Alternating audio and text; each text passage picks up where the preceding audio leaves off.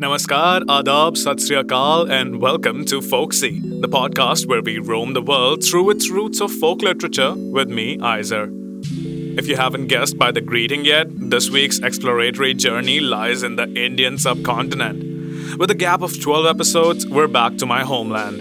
And once again, not through the pen of a native, but at least this time, a lot more of you would recognize our guest author. This week's tale comes from the aptly titled Indian Tales by Rudyard Kipling. Yes, that's the same Kipling of the Jungle Book fame, though you'd be surprised to know just how much this guy wrote. At a certain point, I'm not even sure that they all qualify for the tag of folk literature exactly, but the subject matter is decidedly from an ethnic explorer's mind. By the way, just as an aside, did you know that Rudyard Kipling also wrote a sequel to The Jungle Book, literally called The Second Jungle Book? Weird. Anyway, let's shorten the wait and get to the meat of the story. Figuratively speaking, of course. There's no meat here. Maybe.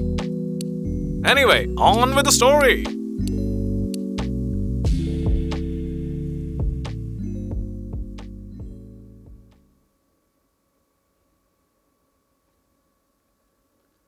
The finest story in the world. Or ever the knightly years were gone, with the old world to the grave. I was a king in Babylon, and you were a Christian slave. W. E. Henley.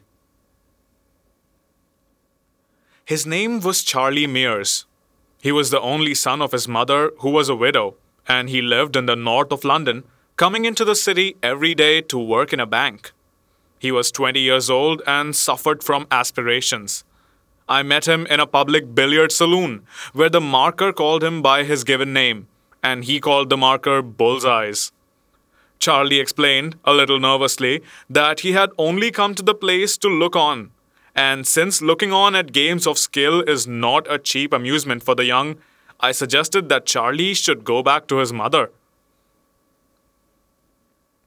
That was our first step towards better acquaintance. He would call on me sometimes in the evenings instead of running about London with his fellow clerks. And before long, speaking of himself as a young man must, he told me of his aspirations, which were all literary. He desired to make himself an undying name chiefly through verse, though he was not above sending stories of love and death to the drop a penny in the slot journals. It was my fate to sit still while Charlie read me poems of many hundred lines and bulky fragments of plays that would surely shake the world. My reward was his unreserved confidence, and the self revelations and troubles of a young man are almost as holy as those of a maiden. Charlie had never fallen in love, but was anxious to do so on the first opportunity. He believed in all things good and all things honorable, but at the same time was curiously careful to let me see that he knew his way about the world as befitted a bank clerk on 25 shillings a week. He rhymed dove with love and moon with June, and devoutly believed that they had never so been rhymed before. The long, lame gaps in his plays he filled up with hasty words of apology and description and swept on, seeing all that he intended to do so clearly that he esteemed it already done, and turned to me for applause. I fancy that his mother did not encourage his aspirations, and I know that his writing table at home was the edge of his washstand. This he told me almost at the outset of our acquaintance, when he was ravaging my bookshelves and a little before I was implored to speak the truth as to his chances of writing something really great, you know. Maybe I encouraged him too much, for one night he called on me, his eyes flaming with excitement, and said breathlessly, Do you mind? Can you let me stay here and write all this evening? I won't interrupt you, I won't, really. There's no place for me to write in at my mother's. What's the trouble? I said, knowing well what that trouble was. I've a notion in my head that would make the most splendid story that was ever written. Do let me write it out here. It's such a notion. There was no resisting the appeal. I set him a table. He hardly thanked me, but plunged into the work at once. For half an hour, the pen scratched without stopping. Then Charlie sighed and tugged his hair. The scratching grew slower. There were more erasures, and at last ceased. The finest story in the world would not come forth. It looks such awful rot now, he said mournfully, and yet it seemed so good when I was thinking about it. What's wrong? I could not dishearten him by saying the truth, so I answered, Perhaps you don't feel in the mood for writing. Yes, I do. Except when I look at this stuff. Ah! Read me what you have done, I said. He read, and it was wondrous bad.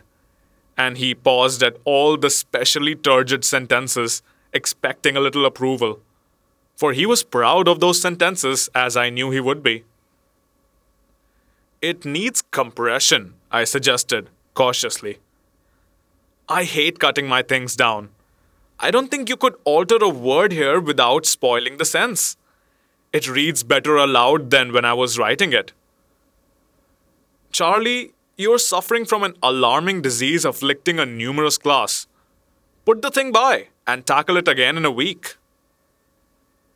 I want to do it at once. What do you think of it? How can I judge from a half written tale? Tell me the story as it lies in your head. Charlie told, and in the telling there was everything that his ignorance had so carefully prevented from escaping into the written word. I looked at him, and wondering whether it were possible that he did not know the originality, the power of the notion that had come in his way. It was distinctly a notion among notions men had been puffed up with pride by notions not a tithe as excellent and practicable. But Charlie babbled on serenely, interrupting the current of pure fancy with samples of horrible sentences that he proposed to use. I heard him out to the end. It would be folly to allow his idea to remain in his own inept hands, where I could do so much with it. Not all that could be done indeed, but oh, so much. What do you think? he said at last. I fancy I shall call it The Story of a Ship. I think the idea is pretty good, but you won't be able to handle it for ever so long. Now, I. Would it be of any use to you? Would you care to take it? I should be proud, said Charlie promptly. There are few things sweeter in this world than the guileless, hot headed, intemperate, open admiration of a junior. Even a woman in her blindest devotion does not fall into the gait of the man she adores, tilt her bonnet to the angle at which he wears his hat, or interlard her speech with his pet oaths. And Charlie did all these things. Still, it was necessary to salve my conscience before I possessed myself of Charlie's thoughts. Let's make a bargain. I'll give you a fiver for the notion, I said. Charlie became a bank clerk at once. Oh, that's impossible. Between two pals, you know, if I may call you so, and speaking as a man of the world, I couldn't. Take the notion if it's any use to you. I've heaps more. He had. None knew this better than I. But they were the notions of other men. Look at it as a matter of business between men of the world, I returned. Five pounds will buy you any number of poetry books. Business is business, and you may be sure I shouldn't give that price unless. Oh, if you put it that way, said Charlie, visibly moved by the thought of the books.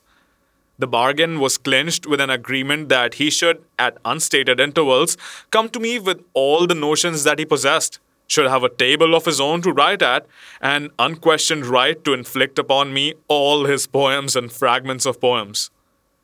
Then I said, Now tell me how you came by this idea. It came by itself. Charlie's eyes opened a little. Yes, but you told me a great deal about the hero that you must have read before somewhere. I haven't any time for reading, except when you let me sit here and on Sundays I'm on my bicycle or down the river all day. There's nothing wrong about the hero, is there? Tell me again, and I shall understand clearly. You say that your hero went pirating. How did he live? He was on the lower deck of this ship thing that I was telling you about. What sort of ship? It was the kind rowed with oars, and the sea spurts through the oar holes, and the men row sitting up to their knees in water. Then there's a bench running down between the two lines of oars, and an overseer with a whip walks up and down the bench to make the men work. How do you know that? It's in the tale. There's a rope running overhead, looped to the upper deck for the overseer to catch hold of when the ship rolls. When the overseer misses the rope once and falls among the rowers, remember, the hero laughs at him and gets licked for it. He's chained to his oar, of course, the hero. How is he chained? With an iron band around his waist fixed to the bench he sits on, and a sort of handcuff on his left wrist chaining him to the oar. He's on the lower deck where the worst men are sent, and the only light comes from the hatchways and through the oar holes. Can't you imagine the sunlight just squeezing through between the handle and the hole and wobbling about as the ship moves? I can, but I can't imagine you're imagining it. How could it be any other way? Now you listen to me. The long oars on the upper deck are managed by four men to each bench, the lower ones by three, and the lowest of all by two. Remember, it's quite dark on the lowest deck, and all the men there go mad. When a man dies at his oar on that deck, he isn't thrown overboard, but cut up in his chains and stuffed through the oar hole in little pieces. Why? I demanded, amazed not so much at the information as the tone of command in which it was flung out. To save trouble and to frighten the others. It needs two overseers to drag a man's body up to the top deck, and if the men at the lower deck oars were left alone, of course they'd stop rowing and try to pull up the benches by all standing up together in their chains. You've a most provident imagination. Where have you been reading about galleys and galley slaves? Nowhere that I remember. I row a little when I get the chance. But perhaps, if you say so, I may have read something. He went away shortly afterward to deal with booksellers, and I wondered how a bank clerk aged 20 could put into my hands, with a profligate abundance of detail, all given with absolute assurance, the story of extravagant and bloodthirsty adventure, riot, piracy, and death in unnamed seas. He had led his hero a desperate dance through revolt against the overseers to command of a ship of his own, an ultimate establishment of a kingdom on an island somewhere in the sea, you know, and delighted with my paltry five pounds, had gone out to buy the notions of other men, that these might teach him how to write. I had the consolation of knowing that this notion was mine by right of purchase, and I thought that I could make something of it. When next he came to me, he was drunk. Royally drunk on many poets for the first time revealed to him. His pupils were dilated, his words tumbled over each other, and he wrapped himself in quotations. Most of all was he drunk with Longfellow. Isn't it splendid? Isn't it superb? he cried after hasty greetings. Listen to this. Wouldst thou, so the helmsman answered, know the secret of the sea? Only those who brave its dangers comprehend its mystery. By gum! Only those who brave its dangers comprehend its mystery, he repeated twenty times, walking up and down the room and forgetting me. But I can understand it too, he said to himself. I don't know how to thank you for that fiver. And this, listen, I remember the black wharves and the ships, and the sea tides tossing free, and the Spanish sailors with bearded lips, and the beauty and mystery of the ships, and the magic of the sea. I haven't braved any dangers, but I feel as if I knew all about it. You certainly seem to have a grip of the sea. Have you ever seen it? When I was a little chap, I went to Brighton once. We used to live in Coventry. Though before we came to London, I never saw it. When descends on the Atlantic the gigantic storm wind of the equinox. He shook me by the shoulder to make me understand the passion that was shaking himself. When that storm comes, he continued, I think that all the oars in the ship that I was talking about get broken, and the rowers have their chests smashed in by the buckling oar heads. By the way, have you done anything with that notion of mine yet? No, I was waiting to hear more of it from you. Tell me, how in the world you're so certain about the fittings of the ship? You know nothing of ships. I don't know. It's as real as anything to me until I try to write it down. I was thinking about it only last night in bed, after you had loaned me Treasure Island, and I made up a whole lot of new things to go into the story. What sort of things? About the food the men ate, rotten figs and black beans and wine in a skin bag passed from bench to bench. Was the ship built so long ago as that? As what? I don't know whether it was long ago or not. It's only a notion, but sometimes it seems just as real as if it was true. Do I bother you with talking about it? Not in the least. Did you make up anything else? Yes, but it's nonsense. Charlie flushed a little. Never mind. Let's hear about it. Well, I was thinking about the story and after a while, I got out of bed and wrote down on a piece of paper the sort of stuff that men might be supposed to scratch on their oar with the edges of their handcuffs. It seemed to make the thing more lifelike. It is so real to me, you know. Have you the paper on you? Yes, but what's the use of showing it? It's only a lot of scratches. All the same, we might have them reproduced in the book on the front page. I'll attend to those details. Show me what your men wrote. He pulled out of his pocket a sheet of notepaper with a single line of scratches upon it, and I put this carefully away. What is it supposed to mean in English? I said. Oh, I don't know. Perhaps it means I'm beastly tired. It's great nonsense, he repeated. But all those men in the ship seem as real as people to me. Do do something to the notion soon. I should like to see it written and printed. But all you've told me would make a long book. Make it then. You've only to sit down and write it out. Give me a little time. Have you any more notions? Not just now. I'm reading all the books I've bought. They're splendid. When he had left, I looked at the sheet of notepaper with the inscription upon it. Then I took my head tenderly between both hands to make certain that it was not coming off or turning around. Then. But there seemed to be no interval between quitting my rooms and finding myself arguing with a policeman outside a door marked private in a corridor of the British Museum. All I demanded, as politely as possible, was the Greek antiquity man. The policeman knew nothing except the rules of the museum, and it became necessary to forage through all the houses and offices inside the gates.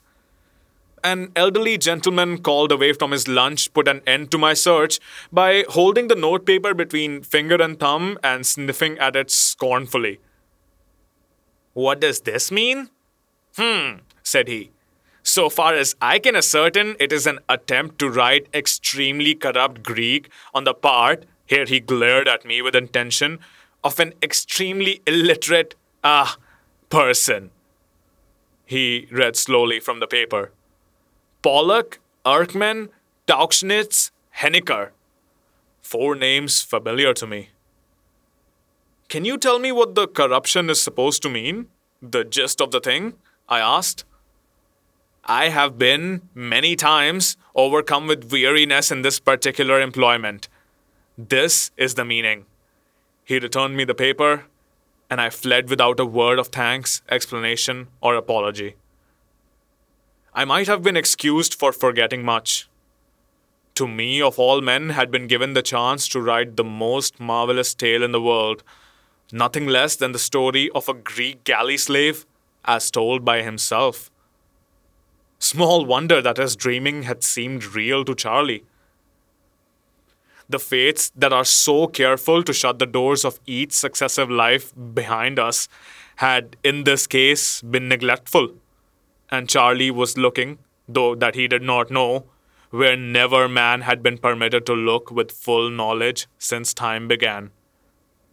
Above all, he was absolutely ignorant of the knowledge sold to me for five pounds and he would retain that ignorance, for bank clerks do not understand metempsychosis. And a sound commercial education does not include Greek. He would supply me. Here I capered among the dumb gods of Egypt and laughed in their battered faces with material to make my tale sure, so sure that the world would hail it as an impudent and vamped fiction. And I, I alone would know that it was absolutely and literally true. I, I alone held this jewel to my hand for the cutting and polishing. Therefore, I danced again among the gods till a policeman saw me and took steps in my direction.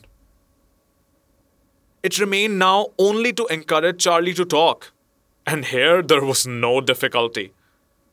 But I had forgotten those accursed books of poetry.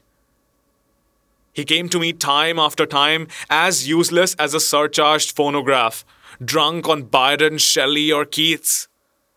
Knowing now what the boy had been in his past lives, and desperately anxious not to lose one word of his babble, I could not hide from him my respect and interest. He misconstrued both into respect for the present soul of Charlie Mears, to whom life was as new as it was to Adam, and interest in his readings and stretched my patience to breaking point by reciting poetry. Not his own now, but that of others. I wished every Engel I wished every English poet blotted out of the memory of mankind. I blasphemed the mightiest names of song because they had drawn Charlie from the path of direct narrative and would later spur him to imitate them but I choked down my impatience until the first flood of enthusiasm should have spent itself and the boy returned to his dreams. What's the use of my telling you what I think when these chaps wrote things for the angels to read? He growled one evening. Why don't you write something like theirs? I don't think you're treating me quite fairly, I said, speaking under strong restraint. I've given you the story, he said shortly, replunging into Lara. But I want the details. The things I make up about that damn ship that you call a galley? They're quite easy. You can just make them up yourself. Turn up the gas a little. I want to go on reading. I could have broken the gas globe over his head for his amazing stupidity. I could indeed make up things for myself, did I only know what Charlie did not know that he knew. But since the doors were shut behind me, I could only wait his youthful pleasure and strive to keep him in good temper. One minute's want of guard might spoil a priceless revelation. Now and again, he would toss his books aside. He kept them in my rooms, for his mother would have been shocked at the waste of good money had she seen them, and launched into his sea dreams, Again, I cursed all the poets of England. The plastic mind of the bank clerk had been overlaid, colored, and distorted by that which he had read, and the result, as delivered, was a confused tangle of other voices, most like the muttered song through a city telephone in the busiest part of the day. He talked of the galley, his own galley had he but known it, with illustrations borrowed from the Bride of Abydos, he pointed the experiences of his hero with quotations from the Corsair and drew in deep and desperate moral reflections from Cain and Manfred, expecting me to use them all. Only when the talk turned on Longfellow were the jarring cross currents dumb, and I knew that Charlie was speaking the truth as he remembered it. What do you think of this? I said one evening, as soon as I understood the medium in which his memory worked best, and before he could expostulate, read him the whole of the saga of King Olaf. He listened open mouthed, flushed, his hands drumming on the back of the sofa where he lay, till I came to the song of Einar Tamberskelver and the verse, Einar then, the arrow taking from the loosened string, answered that was Norway breaking neath thy hand, O king. He gasped with pure delight of sound. That's better than Byron, a little, I ventured. Better? Why, it's true! How could he have known? I went back and repeated. What was that? said Olaf, standing on the quarter deck. Something heard I like the stranding of a shattered wreck. How could he have known how the ships crash and the oars rip and go zip all along the line? All along the line. Why, only the other night? But go back, please, and read the Skerry of Shrieks again. No, I'm tired. Let's talk. What happened the other night? I had an awful nightmare about that galley of ours. I dreamed I was drowned in a fight. You see, we ran alongside another ship in harbor. The water was dead still, except where our oars whipped it up. You know where I always sit in the galley? He spoke haltingly at first, under a fine English fear of being laughed at. No, that's news to me, I answered meekly, my heart beginning to beat on the fourth oar from the bow on the right side on the upper deck. There were four of us at that oar, all chained. I remember watching the water and trying to get my handcuffs off before the row began. Then we closed up on the other ship, and all their fighting men jumped over our bulwarks, and my bench broke, and I was pinned down with the three other fellows on top of me, and the big oar jammed across our backs. Well, Charlie's eyes were alive and alight. He was looking at the wall behind my chair. I don't know how we fought. The men were trampling all over my back, and I lay low. Then our rowers on the left side, tied to their oars, you know, began to yell and back water. I could hear the water sizzle, and we spun round like a cockchafer, and I knew, lying where I was, that there was a galley coming up bow on to ram us on the left side. I could just lift up my head and see her sail over the bulwarks. We wanted to meet her bow to bow, but it was too late. We could only turn a little bit because the galley on our right had hooked herself onto us and stopped our moving. Then, by gum, there was a crash. Our left oars began to break as the other galley, the moving one, you know, stuck her nose into them. Then the lower deck oars shot up through the deck planking, butt first, and one of them jumped clean up into the air and came down again close to my head. How was that managed? The moving galley's bow was plunking them back through their own oar holes, and I could hear the devil of a shindy in the decks below. Then her nose caught us nearly in the middle, and we tilted sideways, and the fellows in the right hand galley unhitched their hooks and ropes, unhitched their hooks and ropes, and threw things onto our upper deck arrows and hot pitch or something that stung. And we went up and up and up on the left side, and the right side dipped, and I twisted my head round and saw the water stand still as it topped the right bulwarks and then it curled over and crashed down on the whole lot of us on the right side, and I felt it hit my back, and I woke. One minute, Charlie. When the sea topped the bulwarks, what did it look like? I had my reasons for asking. A man of my acquaintance had once gone down with a leaking ship in a still sea and had seen the water level pause for an instant ere it fell on the deck. It looked just like a banjo string drawn tight, and it seemed to stay there for years, said Charlie. Exactly, the other man had said. It looked like a silver wire laid down along the bulwarks, and I thought it was never going to break. He had paid everything except the bare life for this little valueless piece of knowledge, and I had traveled 10,000 weary miles to meet him and take his knowledge at second hand. But Charlie, the bank clerk on 25 shillings a week, he who had never been out of sight of a London omnibus, knew it all. It was no consolation to me that once in his lives he had been forced to die for his gains. I also must have died scores of times but behind me, because I could have used my knowledge, the doors were shut. And then, I said, trying to put away the devil of envy. The funny thing was, though in all the mess I didn't feel a bit astonished or frightened, it seemed as if. The funny thing was, though, in all the mess, I didn't feel a bit astonished or frightened. It seemed as if I'd been in a good many fights, because I told my next man so when the row began. But that cad of an overseer on my deck wouldn't unloose our chains and give us a chance. He always said that we'd all be set free after a battle, but we never were. We never were. Charlie shook his head mournfully. What a scoundrel! I should say he was.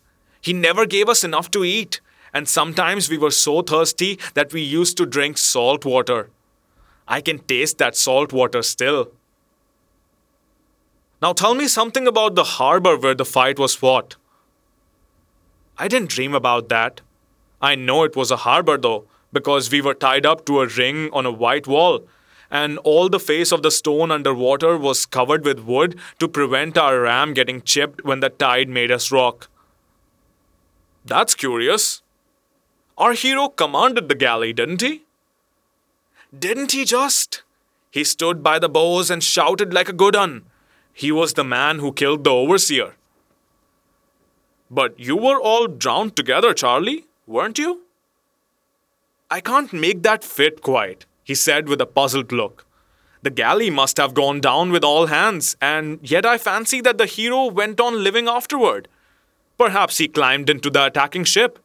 I wouldn't see that, of course. I was dead, you know. He shivered slightly and protested that he could remember no more. I did not press him further, but to satisfy myself that he lay in ignorance of the workings of Ino, I did not press him further, but to satisfy myself that he lay in ignorance of the workings of his own mind, deliberately introduced him to Mortimer Collins' transmigration and gave him a sketch of the plot before he opened the pages. What rot it all is, he said frankly at the end of an hour. I don't understand his nonsense about the red planet Mars and the king, and the rest of it. Chuck me the Longfellow again. I handed him the book and wrote out as much as I could remember of his description of the sea fight, appealing to him from time to time for confirmation of fact or detail. He would answer without raising his eyes from the book, as assuredly as though all his knowledge lay before him on the printed page. I spoke under the normal key of my voice that the current might not be heard, and I know that he was not aware of what he was saying, for his thoughts were out on the sea with Longfellow. Charlie, I asked, when the rowers on the galleys mutinied, how did they kill their overseers? Tore up the benches, tore up the benches, and brained them. That happened when a heavy sea was running. An overseer on the lower deck slipped from the center plank and fell among the rowers. They choked him to death against the side of the ship with their chained hands quite quietly, and it was too dark for the other overseer to see what had happened. When he asked, he was pulled down too and choked, and the lower deck fought their way up deck by deck, with the pieces of the broken benches banging behind him. How they howled! And what happened after that? I don't know. The hero went away, red hair and red beard and all. That was after he had captured our galley, I think. The sound of my voice irritated him, and he motioned slightly with his left hand as a man does when interruption jars. You never told me he was red headed before, or that he captured your galley, I said after a discreet interval. Charlie did not raise his eyes. He was as red as a red bear, he said abstractedly. He came from the north, They said so in the galley when he looked for rowers. Not slaves, but free men. Afterward, years and years afterward, news came from another ship, or else he came back. His lips moved in silence. He was rapturously retasting some poem before him. Where had he been then? Where had he been then? I was almost whispering that the sentence might come gentle to whatever section of Charlie's brain was working on my behalf. To the beaches, the long and wonderful beaches, was the reply after a moment of silence. To Furdurstrandi? I asked, tingling from head to foot. Yes, to Furdurstrandi. He pronounced the word in a new fashion. And I too saw the voice failed. Do you know what you have said? I shouted incautiously. He lifted his eyes, fully roused now. No, he snapped. I wish you'd let a chap go on reading. Hark to this. But Othere, the old sea captain, he neither paused nor stirred, till the king listened and then once more took up his pen and wrote down every word. And to the king of the Saxons, in witness of the truth, raising his noble head, he stretched his brown hand and said, Behold this walrus tooth. By Jove, what chaps must those have been to go sailing all over the shop, never knowing where they'd fetch the land? Ha! Charlie, I pleaded, if you'll only be sensible for a minute or two, I'll make our hero in our tale every inch as good as Othere. Hmm. Longfellow wrote that poem. I don't care about writing things anymore. I want to read. He was thoroughly out of tune now, and raging over my own ill luck, I left him. Conceive yourself at the door of the world's treasure house guarded by a child. An idle, irresponsible child playing knucklebones, on whose favor depends the gift of the key, and you will imagine one half my torment. Till that evening, Charlie had spoken nothing that might not lie within the experiences of a Greek galley slave. But now, or there was no virtue in books, he had talked of some desperate adventure of the Vikings, of Thorfinn Karlsefne's sailing to Vineland, which is America, in the 9th or 10th century. The battle in the harbor he had seen, and his own death he had described. But this was a much more startling plunge into the past. Was it possible that he had skipped half a dozen lives and was then dimly remembering some episode of a thousand years later? It was a maddening jumble, and the worst of it was that Charlie Mears, in his normal condition, was the least person in the world to clear it up. I could only wait and watch, but I went to bed that night full of the wildest imaginings. There was nothing that was not possible if Charlie's detestable memory only held good. I might rewrite the saga of Thorfinn Karlsefne as it had never been written before. Might tell the story of the first discovery of America, myself the discoverer. But I was entirely at Charlie's mercy. And so long as there was a three and six penny bone volume within his reach, Charlie would not tell. I dared not curse him openly. I hardly dared jog his memory, for I was dealing with the experiences of a thousand years ago, told through the mouth of a boy of today.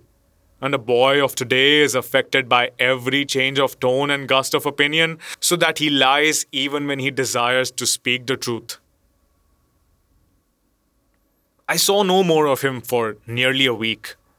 When next I met him, it was in Gracechurch Street with a billhook chained to his waist. Business took him over London Bridge, and I accompanied him. He was very full of the importance of that book and magnified it. As we passed over the Thames, we paused to look at the steamer unloading great slabs of white and brown marble. A barge drifted under the steamer's stern, and a lonely cow in that barge bellowed.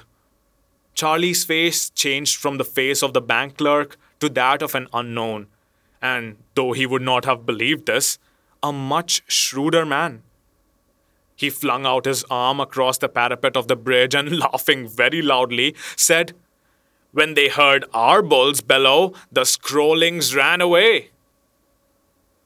I waited only for an instant, but the barge and the cow had disappeared under the bows of the steamer before I answered. Charlie, what do you suppose are Skroelings? Never heard of them before. They sound like a new kind of seagull. What a chap you are for asking questions, he replied. I have to go to the cashier of the omnibus company yonder. Will you wait for me and we can lunch somewhat together? I have a notion for a poem. No thanks, I'm off. You're sure you know nothing about Skroelings? Not unless he's been entered for the Liverpool handicap. He nodded and disappeared in the crowd. Now, it is written in the saga of Eric the Red, or that of Thorfinn Karlsefne, that 900 years ago, when Karlsefne's galleys came to Leif's booths, which Leif had erected in the unknown land called Markland, which may or may not have been Rhode Island, the Skroelings, and the Lord he knows who may or may not have been, came to trade with the Vikings and ran away because they were frightened at the bellowing of the cattle which Thorfinn had brought with him in the ships. But what in the world could a Greek slave know of that affair? I wandered up and down among the streets trying to unravel the mystery, and the more I considered it, the more baffling it grew. One thing only remained certain, and that certainty took my breath for the moment. If I came to full knowledge of anything at all, it would not be one life of the soul in Charlie Mear's body, but half a dozen half a dozen several and separate existences spent on blue water in the morning of the world. Then I walked around the situation. Obviously, if I used my knowledge, I should stand alone and unapproachable until all men were as wise as myself. That would be something, but manlike, I was ungrateful. It seemed bitterly unfair that Charlie's memory should fail me when I needed it the most. Great powers above! I looked up at them through the fog smoke. Did the lords of life and death know what this meant to me? Nothing less than eternal fame of the best kind that comes from one and is shared by one alone.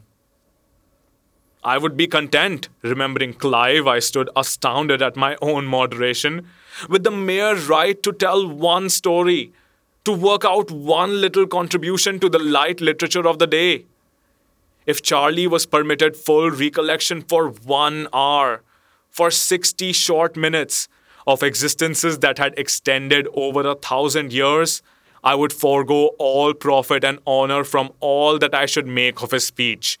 I would take no share in the commotion that would follow throughout the particular corner of the earth that calls itself the world. The thing should be put forth anonymously Nay, I would make other men believe that they had written it. They would hire bull hided, self advertising Englishmen to bellow it abroad. Preachers would found a fresh conduct of life upon it, swearing that it was new and that they had lifted the fear of death from all mankind. Every Orientalist in Europe would patronize it discursively with Sanskrit and Pali texts. Terrible women would invent unclean variants of the men's belief for the elevation of their sisters. Churches and religions would fight war over it.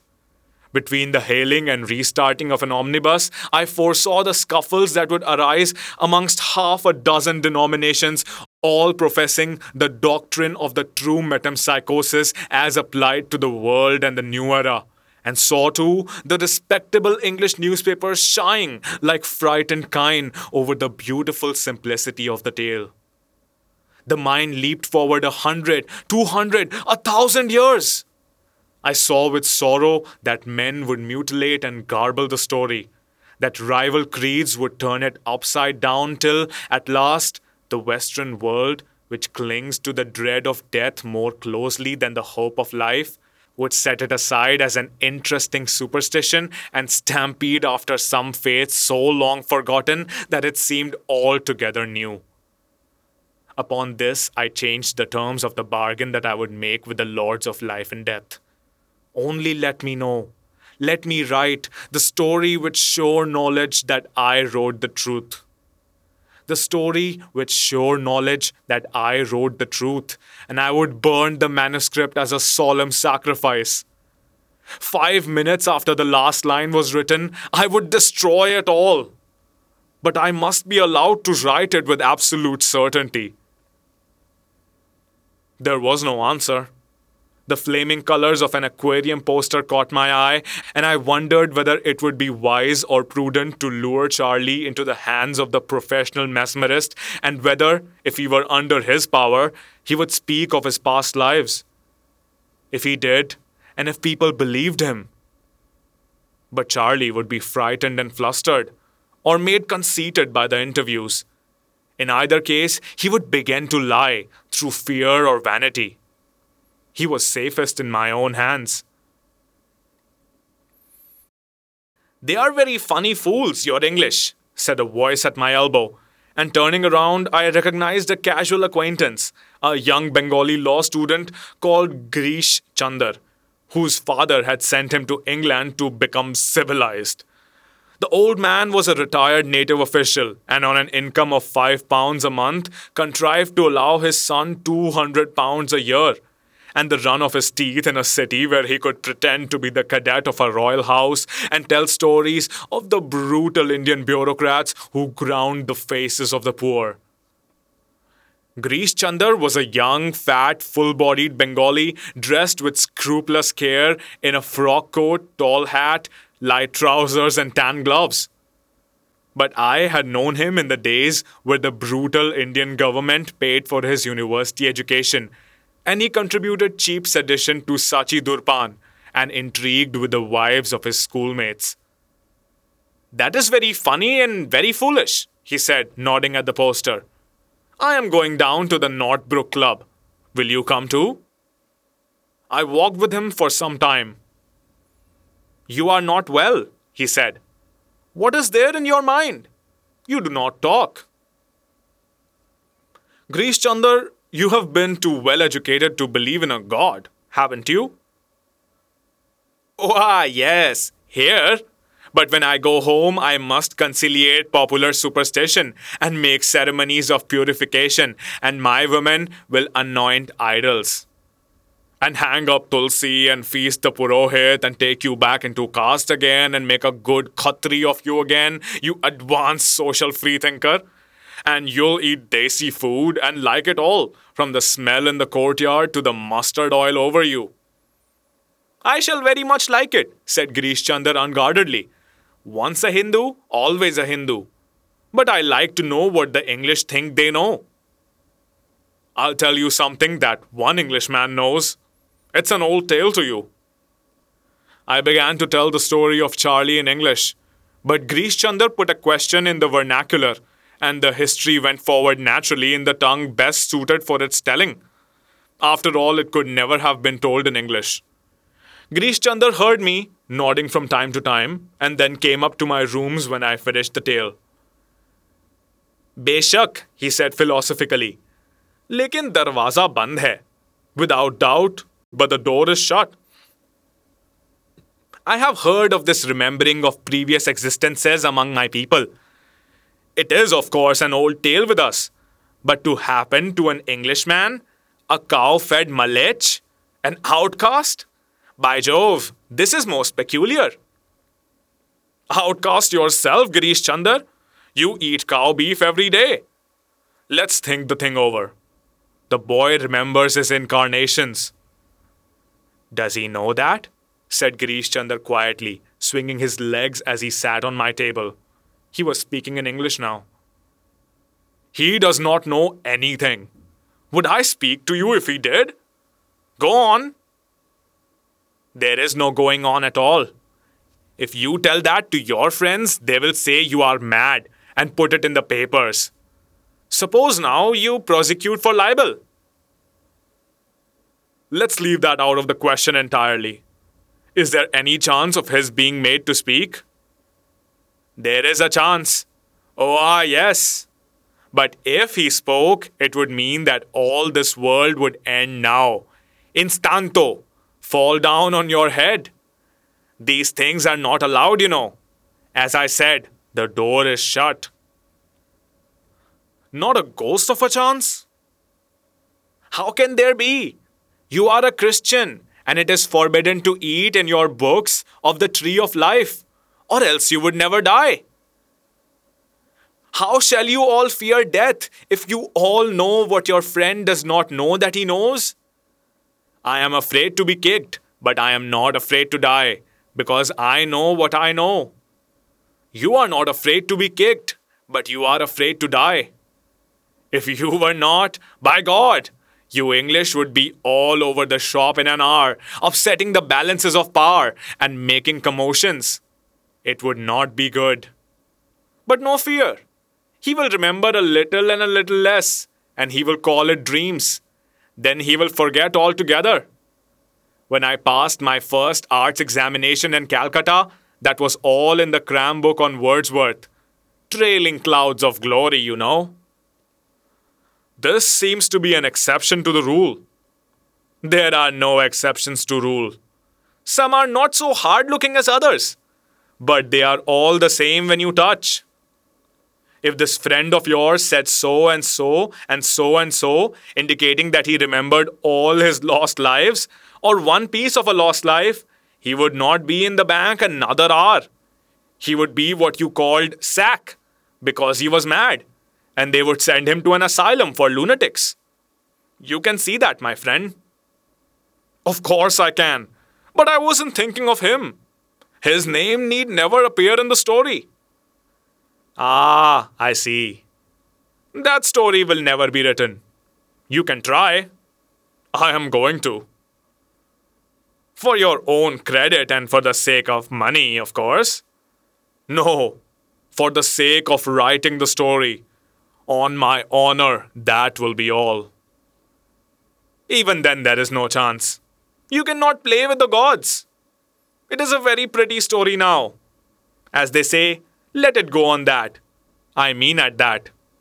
Be quick. He will not last long. How do you mean? What I say. He has never so far thought about a woman. Hasn't he, though? I remembered some of Charlie's confidences. I mean, no woman has thought about him. When that comes, bus, ho gaya, all up. I know. There are millions of women here. Housemates, for instance. I winced at the thought of my story being ruined by a housemaid, and yet nothing was more probable. Girish Chandar grinned. Yes, also pretty girls, cousins of his house, and perhaps not of his house. One kiss that he gives back again and remembers will cure all this nonsense. Or else. Or else what? Remember, he does not know that he knows. I know that.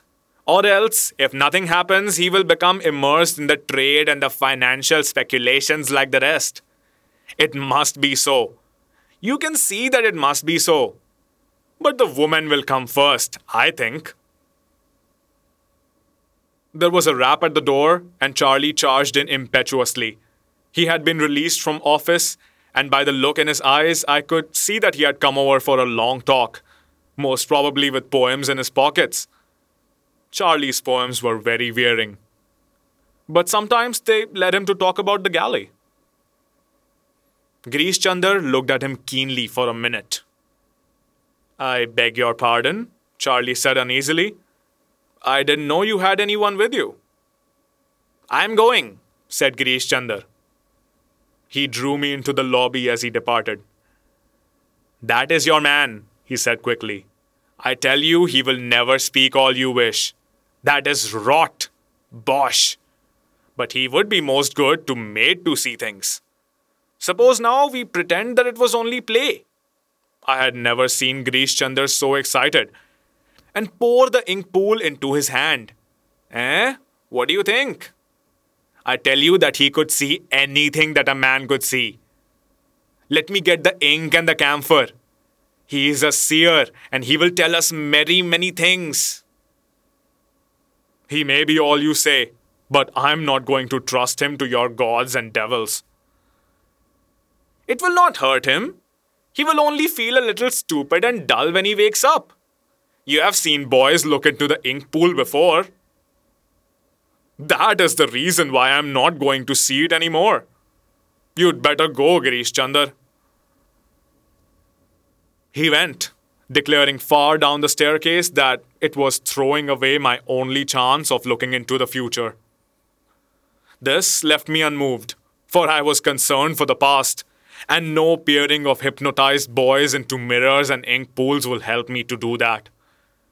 But I recognized Girish Chandar's point of view and sympathized with it. What a big black brute that was, said Charlie when I returned to him. Well, look here. I've just done a poem. Did it instead of playing dominoes after lunch. May I read it? Let me read it to myself. But then you miss the proper expression. Besides, you always make my things sound as if the rhymes were all wrong. Read it aloud then. You're like the rest of them. Charlie mouthed me his poem, and it was not much worse than the average of his verses. He had been reading his books faithfully, but he was not pleased when I told him that I preferred my Longfellow undiluted with Charlie.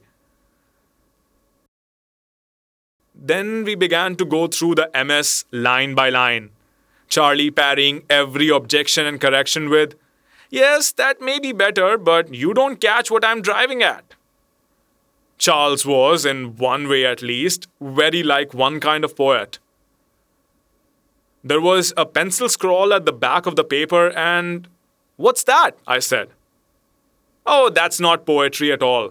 It's some rot I wrote last night before I went to bed, and it was too much bother to hunt for rhymes, so I made it a sort of blank verse instead. Here is Charlie's blank verse. We pulled for you when the wind was against us and the sails were low. Will you never let us go? We ate bread and onions when you took towns, or ran aboard quickly when you were beaten back by the foe. The captains walked up and down the deck in fair weather singing songs, but we were below. We fainted with our chins on the oars, and you did not see that we were idle, for we still, for we still swung to and fro. Will you never let us go? The salt made the oar bandies like shark skin. Our knees were cut to the bone with salt cracks. Our hair was stuck to our foreheads, and our lips were cut to our gums, and you whipped us because we could not row. Will you never let us go? But in a little time we shall run out of the portholes as the water runs along the oar blade. And though you tell the others to row after us, you will never catch us till you catch the oar thresh and tie up the winds in the belly of the sail. Aho! Will you never let us go? Mm hmm. What's oar thresh, Charlie? The water washed up by the oars. That's the sort of song they might sing in the galley, you know. Aren't you ever going to finish that story and give me some of the profits? It depends on yourself. If you had only told me more about your hero in the first instance, it might have been finished by now. You're so hazy in your notions. I only want to give you the general notion of it the knocking about from place to place and the fighting and all that. Can't you fill in the rest yourself? Make the hero save a girl on a pirate galley and marry her or do something. You're a really helpful collaborator. I suppose the hero went through some few adventures before he married. Well, then, make him a very artful card. A low sort of man. A sort of political man who went about making treaties and breaking them. A black haired chap who hid behind the mast when the fighting began.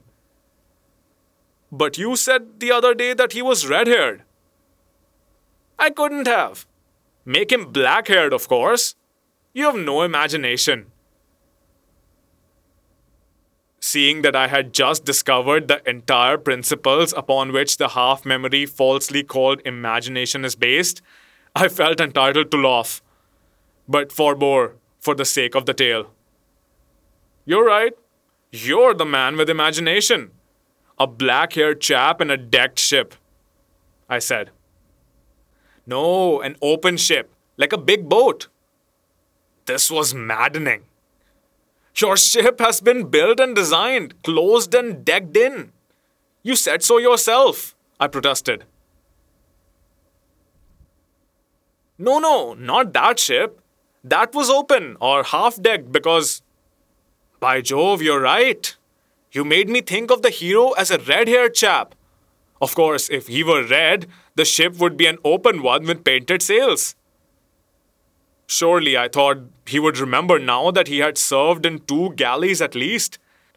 In a three decked Greek one under the black haired political man, and again in a Viking's open sea serpent under the man red as a red bear who went to Markland.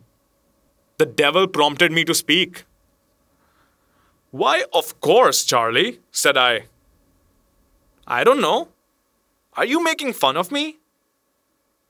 The current was broken for the time being. I took up a notebook and pretended to make many entries in it. It's a pleasure to work with an imaginative chap like yourself, I said after a pause. The way that you've brought out the character of the hero is simply wonderful. Do you think so? He answered with a pleased flush. I often tell myself that there's more in me that my ma- that than people think.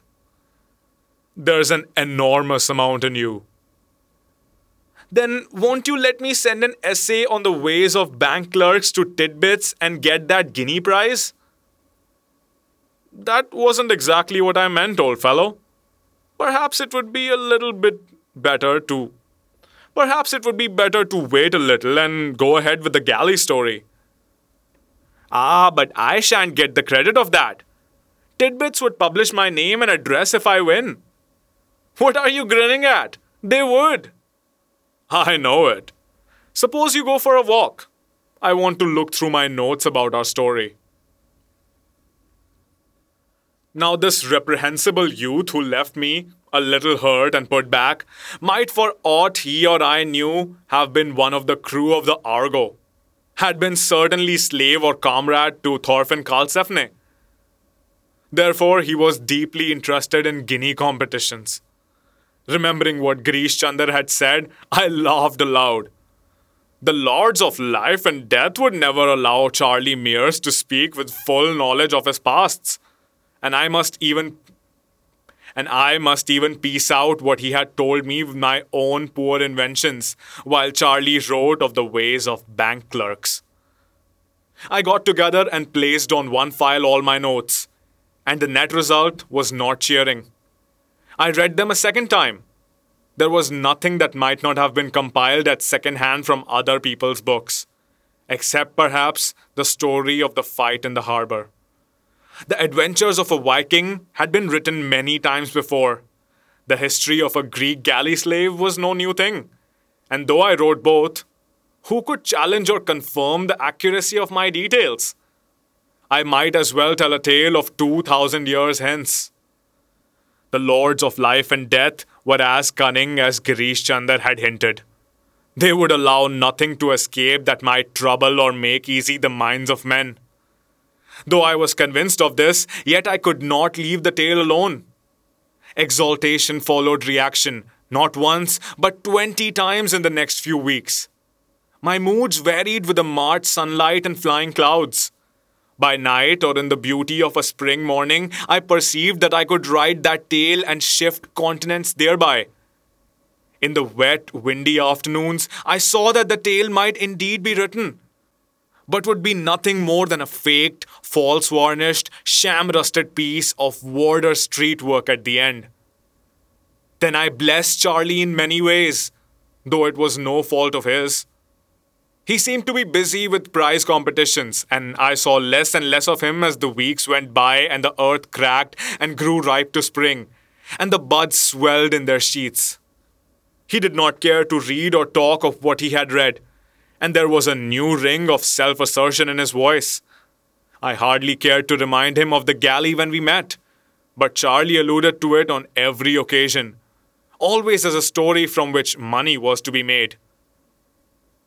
I think I deserve 25%, don't I, at least? He said with beautiful frankness.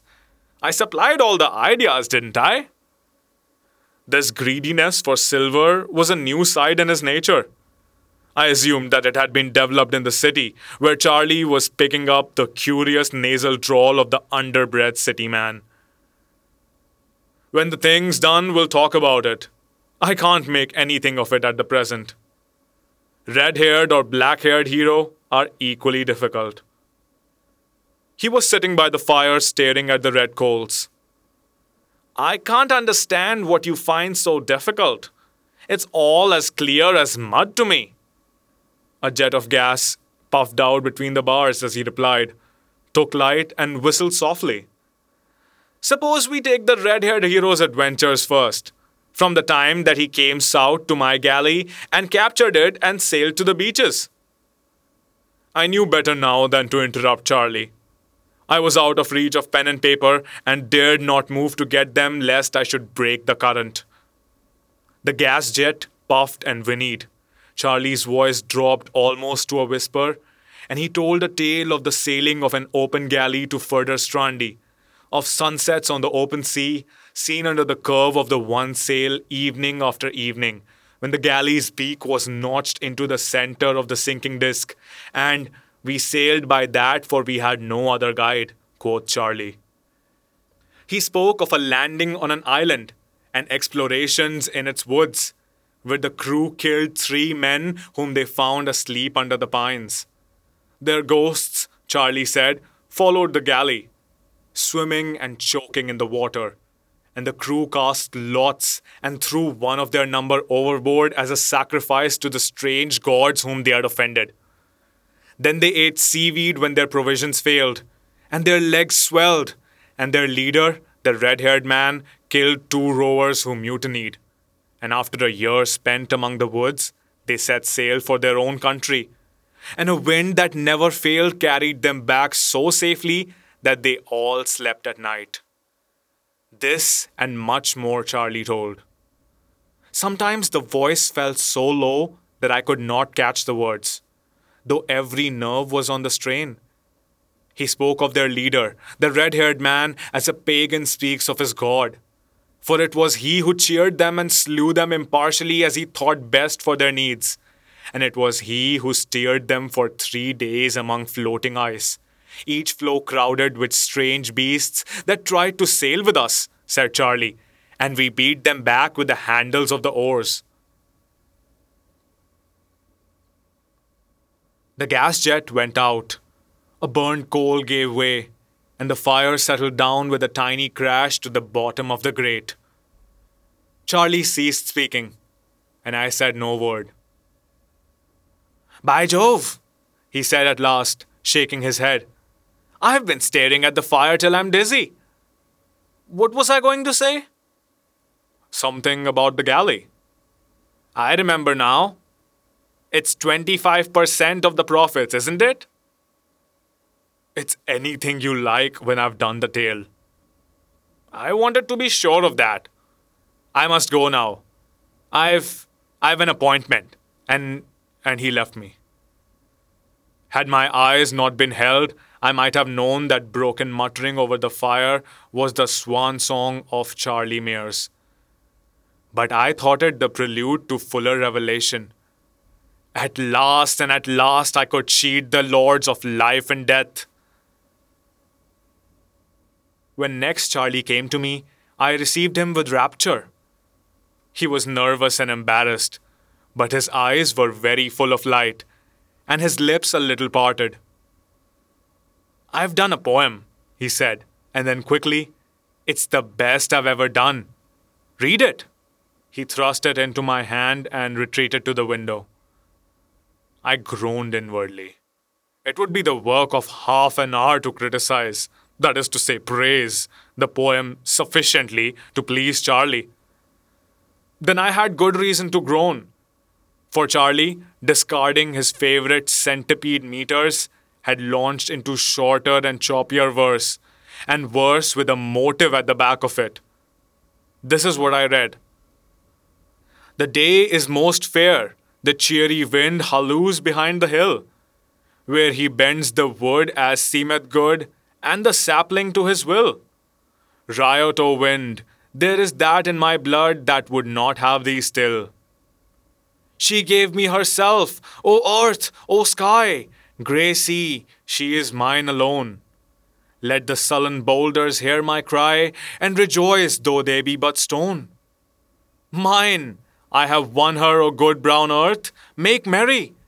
'Tis hard on spring, make merry. My love is doubly worth all worship your fields can bring. Let the hind that tills you feel my mirth at the early harrowing. Yes, it's the early harrowing, past a doubt, I said, with a dread at my heart. Charlie smiled, but did not answer. Red cloud of the sunset, tell it abroad. I am victor, greet me, O sun, dominant master and absolute lord, over the soul of one. Well, said Charlie, looking over my shoulder. I thought it far from well, and very evil indeed, when he silently laid a photograph on the paper. The photograph of a girl with a curly head and a foolish, slack mouth. Isn't it? Isn't it wonderful? He whispered, pink to the tips of his ears, wrapped in the rosy mystery of first love. I didn't know. I didn't think. It came like a thunderclap. Yes, it comes like a thunderclap. Are you very happy, Charlie? My God, she. she loves me! He sat down, repeating the last words to himself. I looked at the hairless face, the narrow shoulders already bowed by desk work, and wondered when, where, and how he had loved in his past lives. What will your mother say? I asked cheerfully. I don't care a damn what she says, at 20, the things for which one does not care a damn should properly be many. But one must not include mothers in the list. I told him this gently, and he described her, even as Adam must have described to the newly named beasts the glory and tenderness and beauty of Eve.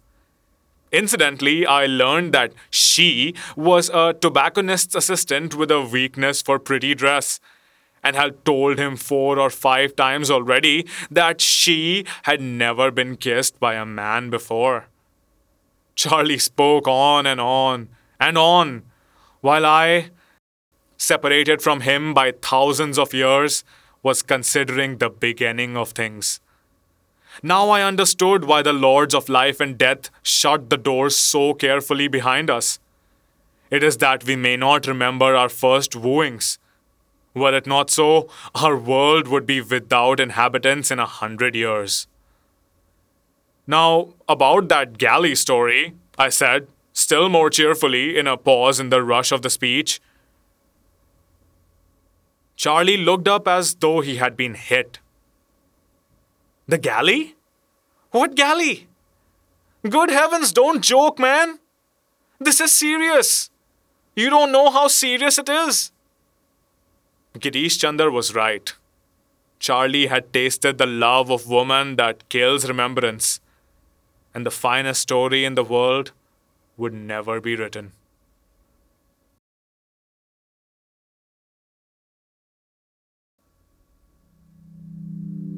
And that was today's tale. I must say, I've seen and heard a lot of opinions about Kipling's work. The Jungle Book was one of my first ever full length reads as a kid, and I remember being somewhat confused by the portrayal of Indians in the story. I did reread it as a somewhat older kid as well, and most of the confusion was cleared away with what I'd gotten to know of Indian history from that specific period of time. For everyone not in the know, Mr. Kipling is the youngest recipient of the Nobel Prize in Literature to date. He was also nominated for the British Poet Laureateship as well as a knighthood several times, but declined them. That doesn't really ring of a glory hound exactly, and yet several British authors who came after him have derided his work as that of a jingo imperial, or basically someone who is so decidedly British that it's a subliminal diss every time he talks about any other nation. I haven't really read enough of his work at this point to comment conclusively. But what do you think? Does his attitude as a writer come off as condescending in this story? I'd love to hear your views, so hit me up on Instagram on at Folksy Podcast. These days, I've taken a real shine to our old friend Riddiman, and this episode is no different. The musical selection is his track Drifting, which you can find easily on YouTube. And now we come to the most anticipated section of all the preview to next week's tale. Who will it be? That wonder of authorial intent whose tales we read together here on Folksy? Which place will we visit? Yeah, anticlimactically, we'll be revisiting Mr. Kipling's work again in Just So Tales. Yep, that's the name of an actual book. Just So Tales. As always, all the works we cover here on Folksy are available for free download and online reading on Gutenberg.org. That'll be all for this week's episode. This is your host with the rap boast, Iser, signing off.